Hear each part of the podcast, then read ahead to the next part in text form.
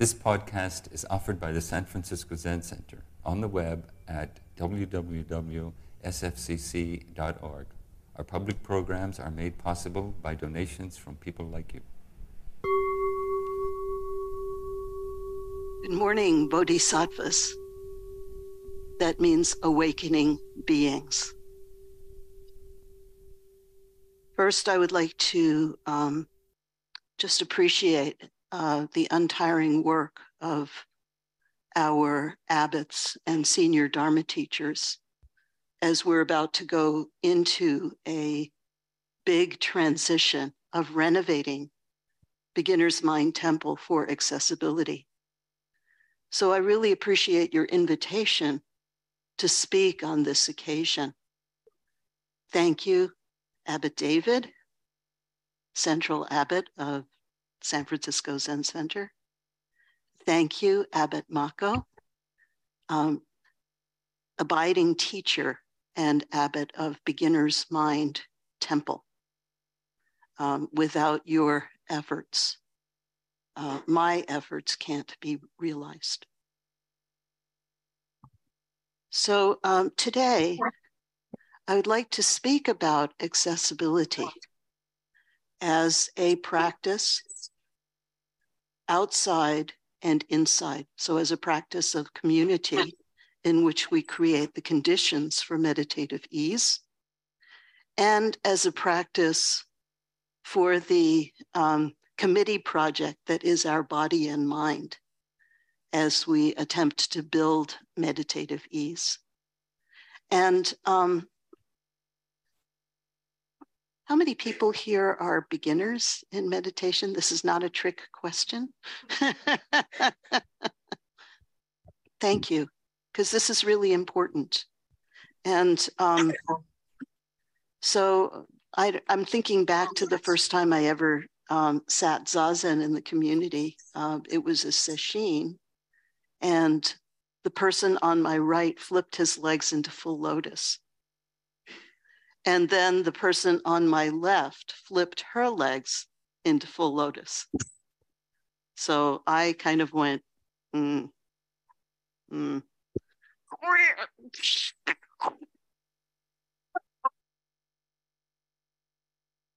And that was that. No more meditative ease for the whole seven days.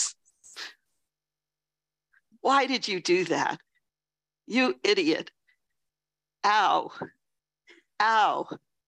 Ow. That was my experience for the rest of the seven days. But that was not my intention, seven days. So let's start with our intention. So um, I would just like to describe, to, to, to summarize my intention in sitting zazen, which I, I wonder if it's a shared intention, uh, something that other people want to do too. And it's uh, my intention in practicing is to resolve suffering by awakening for and with everyone and everything.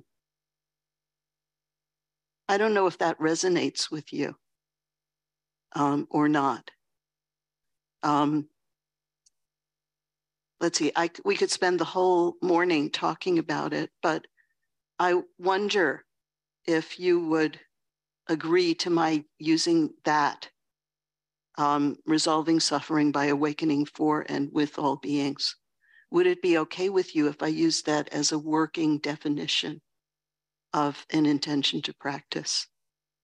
Okay, um, if there's anyone who needs me to change it, could you please tell me now or whisper it into Benjamin's ear and he'll give me a, this is Benjamin, my Jiko, my the person who's helping me. And, um, and then I'll change the words if there's something about that that stands out for you as not agreeing with your own intention. I'm not, I'm not kidding. So um, it's more important to me that this be a true lecture than that it be a completely formal one where everybody sits like a stone. Okay? So um, let's just say Intention is to relieve, res, resolve or relieve suffering by awakening for and with all beings. And that the external conditions under which we can do this, like we're about to put elevators in and bathrooms that uh, individuals can use and lock the door. And um, this process will take a year. It will cost, let's say, if I compare nineteen sixty-eight dollars to current dollars, it will cost more than three times as much as our original purchase of this building cost. And so it must be important to us to equip our community to wake up with and for all beings. Today, I'm, so today I want to focus on external conditions that we can create communally and as individual to help us find meditative ease uh, in which we can have the time and space to sit and wake up. So um, I, I, I want to focus on um, the community for a moment and say that I think that uh, this community and this time has a unique opportunity. And that historically, there were people who were excluded from the Sangha. Um, so I'm just going to speak about the Buddhist time um, to contrast it with what we can do now. So in the Buddhist time, excluded from the Sangha were um, monks who had um, defeated their intention by having sex, by stealing, by killing, or by falsely claiming awakening. So those were defeats, and people who had done those things couldn't stay in the Sangha, which was um, alternately defined very tightly as ordained people or as the fourfold Sangha of monks, nuns, lay men, and lay women. So for nuns, there were more rules of defeat, and neither monks or nuns would teach people who were holding specific objects or, um, you know, sitting or standing higher than the teacher, or were sitting casually, or were walking ahead or hogging the path. Okay, so no one who could get taught who was doing those things. Um, children, women, and the king's court had to get permission. Their admission was strongly limited. And the Buddha was originally reluctant to ordain women and Uh, forbade ordination for intersex people, trans people, and um, asexual people. So, um, and also trans people couldn't ordain others or even give offering to monks or meditate or hear the Dharma. So I want to say that, um, or, and the other, the other people who couldn't were people who practiced or um, internally referred to another religion while they were ordained. Um, and so I want to contrast that with our situation now. In the twenty-first century, it's not only that these that all these people can practice, it's that all these people are necessary for our practice. Um, all of us are necessary for each other.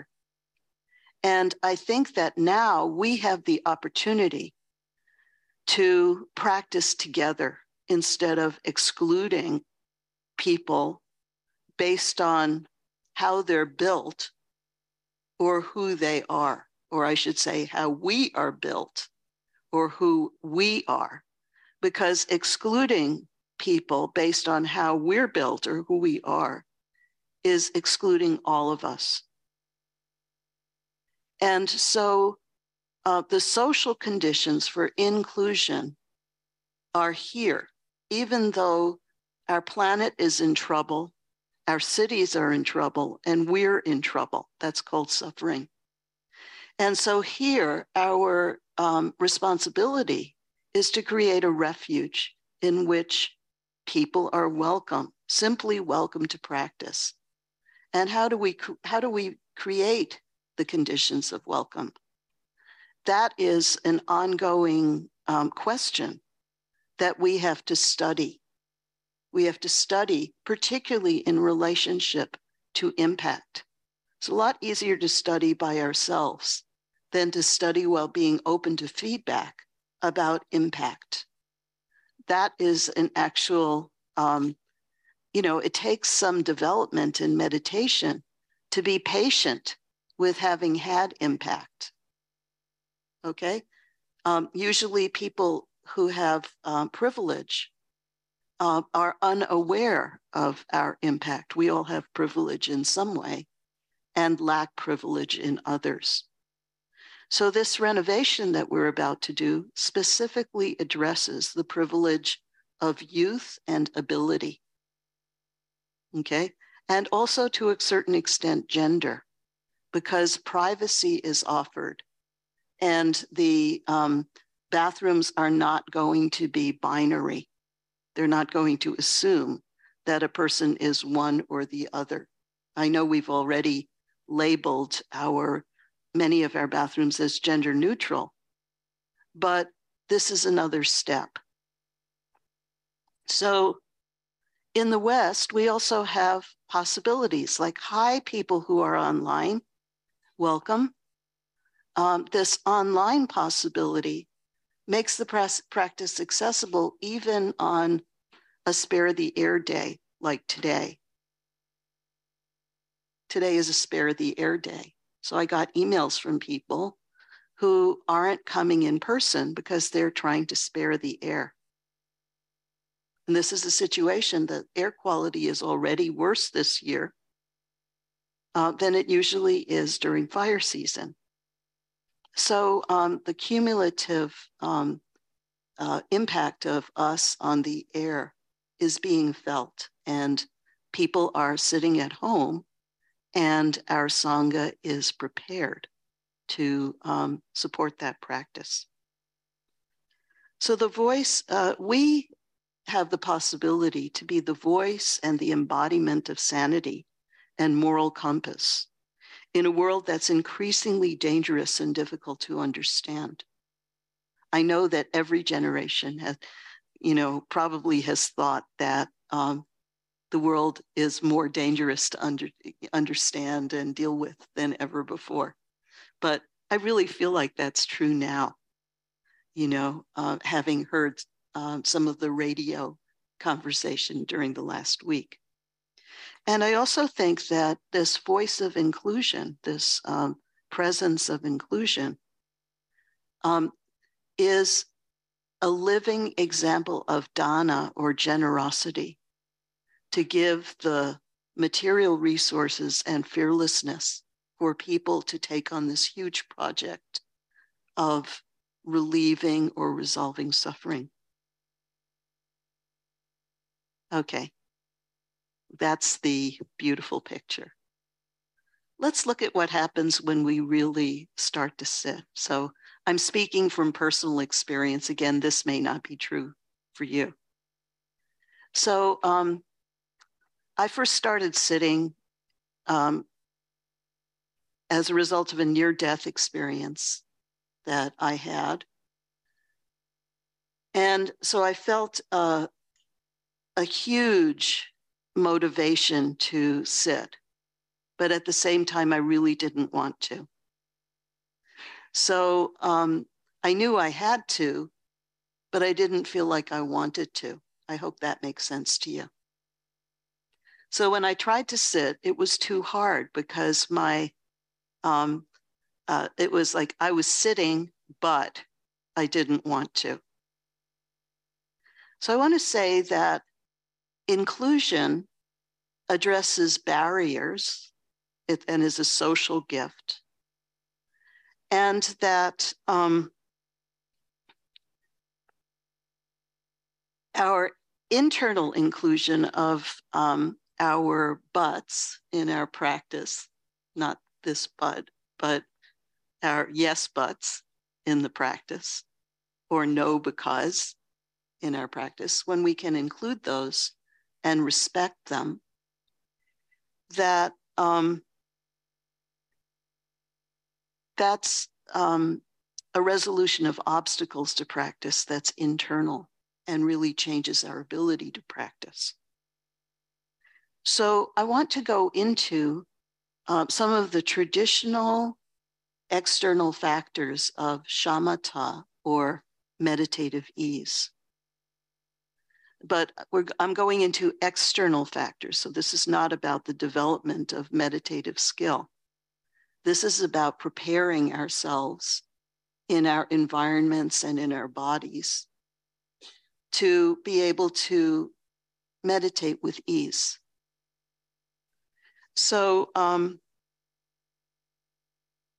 the, the barriers are the external buts, as I have said, the external yes buts. So let's say like your home environment or sitting environment is resource poor or toxic, whether it's for you or whether it's for everyone there. That's a but. I want to practice, but I don't have what I need to do it. I want to practice, but uh, the air is bad in my place. Or there's Uh, another um, barrier is when there's so many possibilities or needs that you can't focus. So that's external possibilities or needs. Another uh, barrier is, let's say our community um, where we're trying to sit is um, in the midst of polarization. So people are fighting around us and that startles us or is a threat. Um, and then there's internal buts, like I can't find the posture, I can't find the breathing, my conscience is bothering me, I just can't perceive what I'm supposed to perceive, or I get too excited or not excited enough, I don't know how to moderate my effort, um, or I have epigenetic or pre-programmed challenges to the practice, like Um, in my case, um, my family is a family of Holocaust survivors. So every time I sat for many, many years, that's what came up, that suffering, though I didn't know what it was. So I want to um, just um, mention a very simple story. So I heard this morning that two people Um, sent emails like, I'm trying to get into the online Zendo for nine twenty-five Zazen, and I can't. That's a, an example of an external condition. And then later, um, the, the person who was going to respond responded, thank you. And um, I heard that uh, the people who had been trying to get in said, oh, thanks for the quick response. And I'm in the Zendo now for the lecture. That's a really simple story. And, um, you know, there are certain events that we have the resources to, um, that the Sangha has the resources to host online, and certain events that we don't have the resources to host online. So nine twenty-five Zazen today was one of the ones that we didn't have the resources to host online.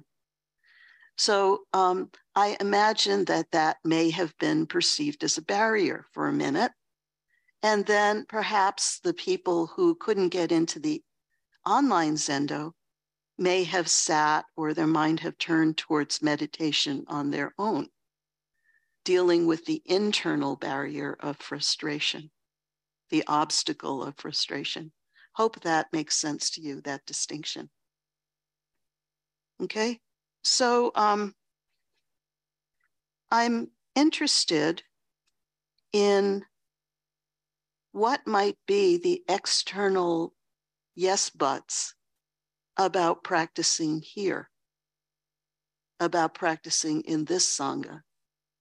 And I was just wondering whether perhaps we could take, you know, um, not very long, but maybe three minutes just to turn to a couple people around you and just say what they are.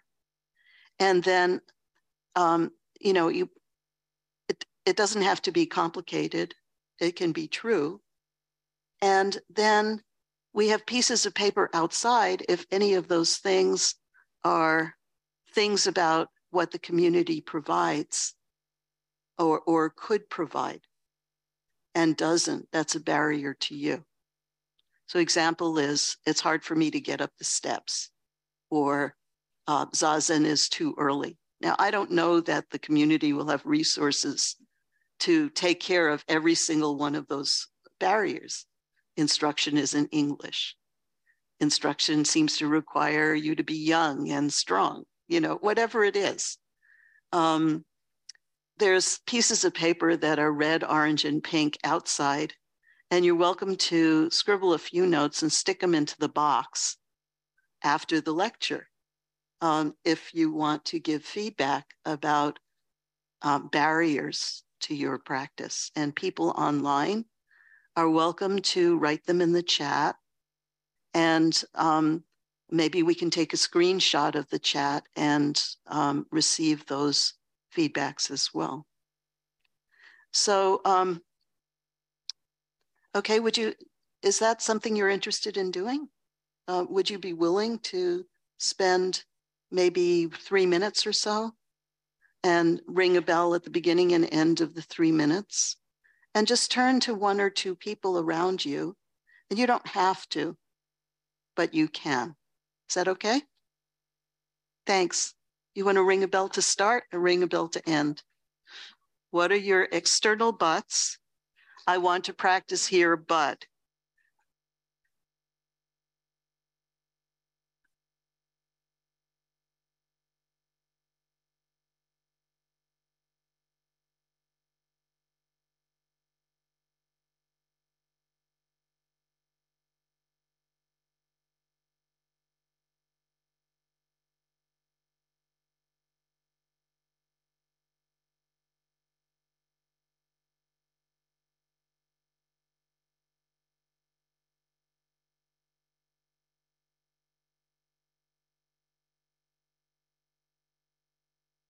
People who are online, hear the music, the animation of this conversation. It's pretty lively.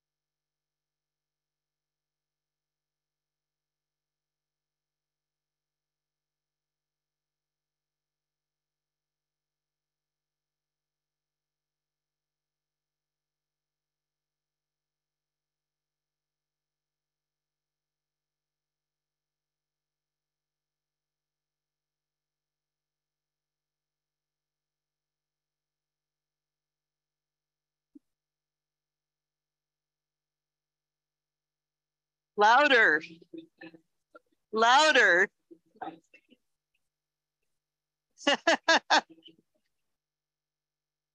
Little bell?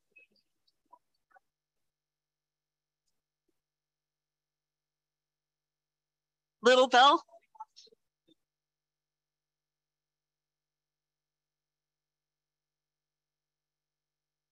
Hard to put that back in the box, isn't it?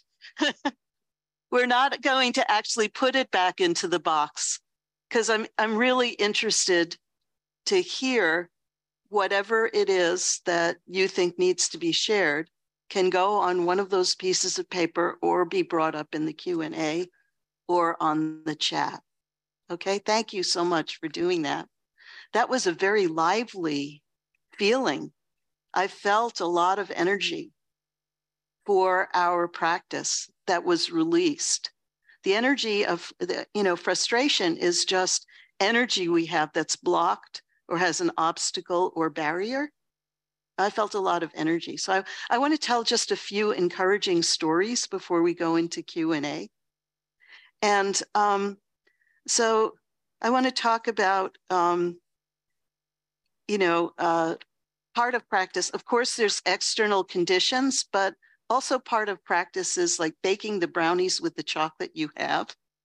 You know, so you don't need um, guitar to chocolate to bake good brownies. You can use baking, any baking chocolate to bake good brownies. So the same with um, when we lack perfect resources to practice. So I want to tell a story about my prejudice in relation to resources. I was trying to create a community event of two parks, uh, building two parks, and I was working for um, Al Price, uh, or uh, Al Price was my mentor. He was the first African-American Masters of Urban Planning candidate at Princeton, and I was in one of the early uh, classes that admitted women. And so um, my job was to set up two meetings, um, Uh, one for the rich neighborhood, one for the poor neighborhood. The rich neighborhood was largely um, Caucasian, and the poor neighborhood was largely African American. And I went back to Al after the meetings and said, ugh, these are meetings about resources, and the rich neighborhood has all the resources, and the poor neighborhood has very few resources. There was a long, extremely awkward silence. So I was a, a like a twenty-year-old Jewish American princess from Long Island, right? So, and there was a long, awkward silence. And then very patiently, um, Al looked into my eyes and he said, "Did you ask them about friends?"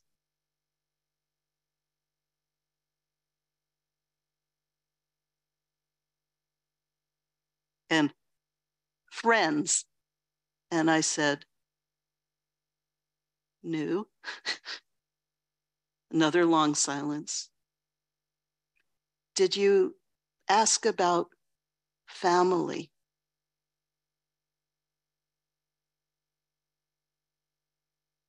"No." "Did you ask about faith?" "No." By that time I was sinking. And then he said, "Have another meeting."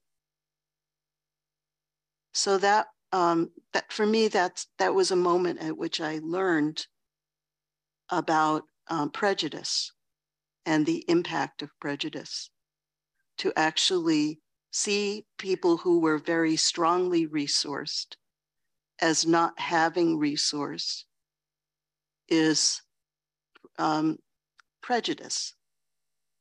And um, so I learned um, to um, acknowledge my prejudice and be uh, more open to what was really going on.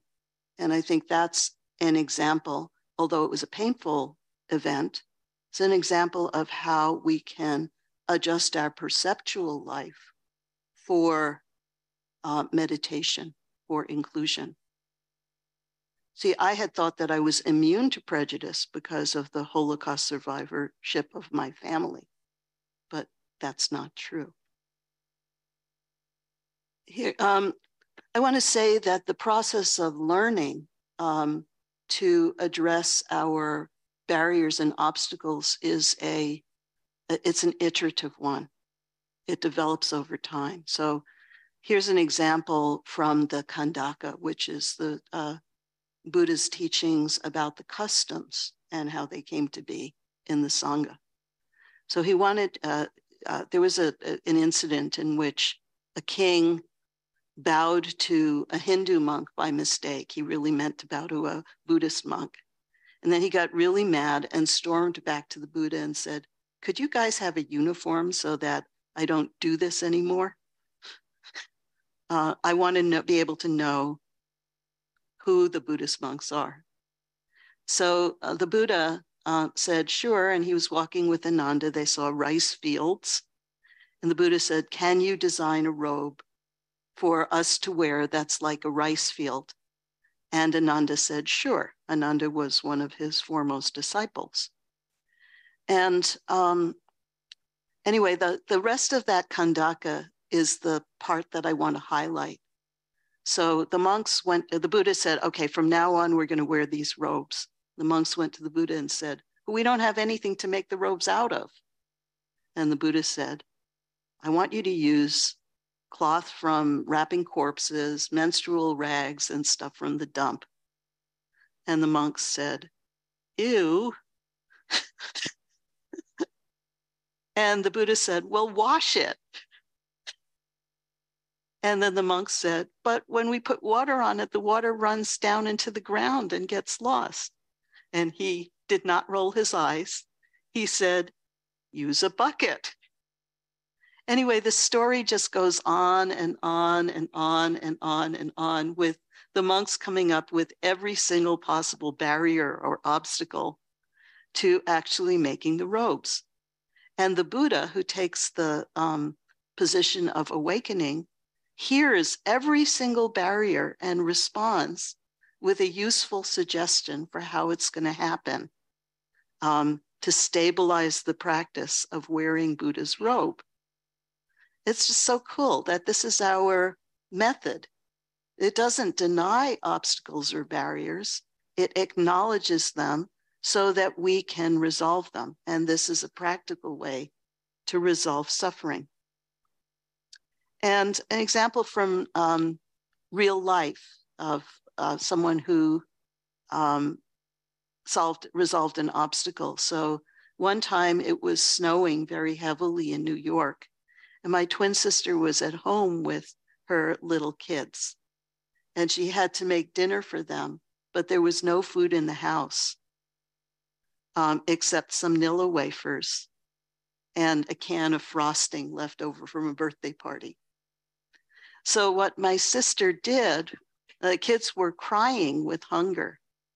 And what my sister did was she uh, used food coloring to make the frosting in different colors. And then they decorated the Nilla wafers and they ate them for dinner. And um, so, and they, uh, that was such an important dinner for them that they speak about it to this day. Um, they are both in their late thirties and they are parents themselves. They still remember this dinner as a time of great joy. And um, I remember it as a time when there was an obstacle that my sister, who felt her task, um, she felt that her task was to, um, thank you. She felt that her task was to create a stable emotional environment for the kids. And that's how she did it. That's how she resolved the suffering in that situation. So can we resolve our barriers and our inner obstacles? Um, I don't want to like boast about my sister, but in a creative way that makes use of the stale Nilla wafers and frosting of our life. Um, so in the community, we have various grievances or complaints that come up. Can we meet them with joy? And that, that is, I feel, what the purpose of this renovation is. Can we have a practice of feedback in which we recognize that feedback is an investment in our intimate communion as Sangha members? Um, so again, our intention is to resolve suffering by awakening for and with all beings. That mean, it doesn't mean uh, all beings except the one who has a complaint, all beings except the one who has a barrier, all beings except me when I have an obstacle. It doesn't mean that. It means if my knee has a, a, an obstacle, I'm with my knee to sit in a chair or do whatever I need to do. So I uh, just want to read a quote about, uh, a quote from Viktor Frankl. In, he wrote a book called Man's Search for Meaning right after World War Two. And I'm using examples that moved me as a child. Um, so, uh, uh, so they're not necessarily thoroughly Buddhist examples. They're just examples from life. So I was moved by this when I read it when I was maybe uh, thirteen or fourteen years old. So Viktor Frankl said that the difference between the people who um, uh, can easily can deal with suffering and find joy in life and people who cannot is that the people who can find their joy uh, do it by finding their meaning. And in Buddhist practice, we do this by allowing our deep intention to wake up for and with all beings, be at the center of our efforts and our experience. So what he said was, there are three main avenues on which one arrives at meaning in life. Okay, two more minutes, okay? The first is by creating a work or doing a deed. The second is by experiencing something or encountering someone. In other words, meaning can be found not only in action, but also in love. Most important, however, is the third avenue to meaning in life. Even the helpless victim of a hopeless situation, facing a fate he cannot change, may rise above himself, grow beyond himself, and by doing so, change himself. So the example I want to put forth now is the example of Matt Sanford, who um, was in a uh, catastrophic vehicle accident as a very young man. And um, I first met Matt when I was learning how to offer therapeutic yoga. So um, Matt wanted to learn how to be a yoga teacher, even though he was a paraplegic. He decided that being a paraplegic was not going to stop his meditation or his yoga practice. And so um, he asked me to assist him in various ways, so I did. And now he's a, um, he's a very experienced yoga teacher and an inspirational speaker, um, a really a, a dad, Um, someone who has really resolved the suffering that he originally may have faced. So I want to close with a quote from Matt's um, uh, teachings. And um, so his idea about both barriers and obstacles is that we can address them in a way that's transformative, interactive, and personal. We all live on a continuum of ability and disability. The process of aging guarantees this. Everyone will eventually become less able. My vision is to make my principles of waking mind and body transformative for all of us. Simply put, the process of waking mind and body promotes a healthy use of energy at work, at home, in relationships with people and our relationship to the planet. So he says, there'll be many projects I embark on because waking mind and body is my life's path. I look forward to sharing them with you. Intention to resolve suffering, awakening for and with all beings, through compassion of working with externals, through um, insight of working with internals. Thank you very much. To be continued. Thank you for listening to this podcast offered by the San Francisco Zen Center. Our Dharma talks are offered at no cost, and this is made possible by the donations we receive. Your financial support helps us to continue to offer the Dharma. For more information, visit s f c c dot org and click Giving. May we fully enjoy the Dharma.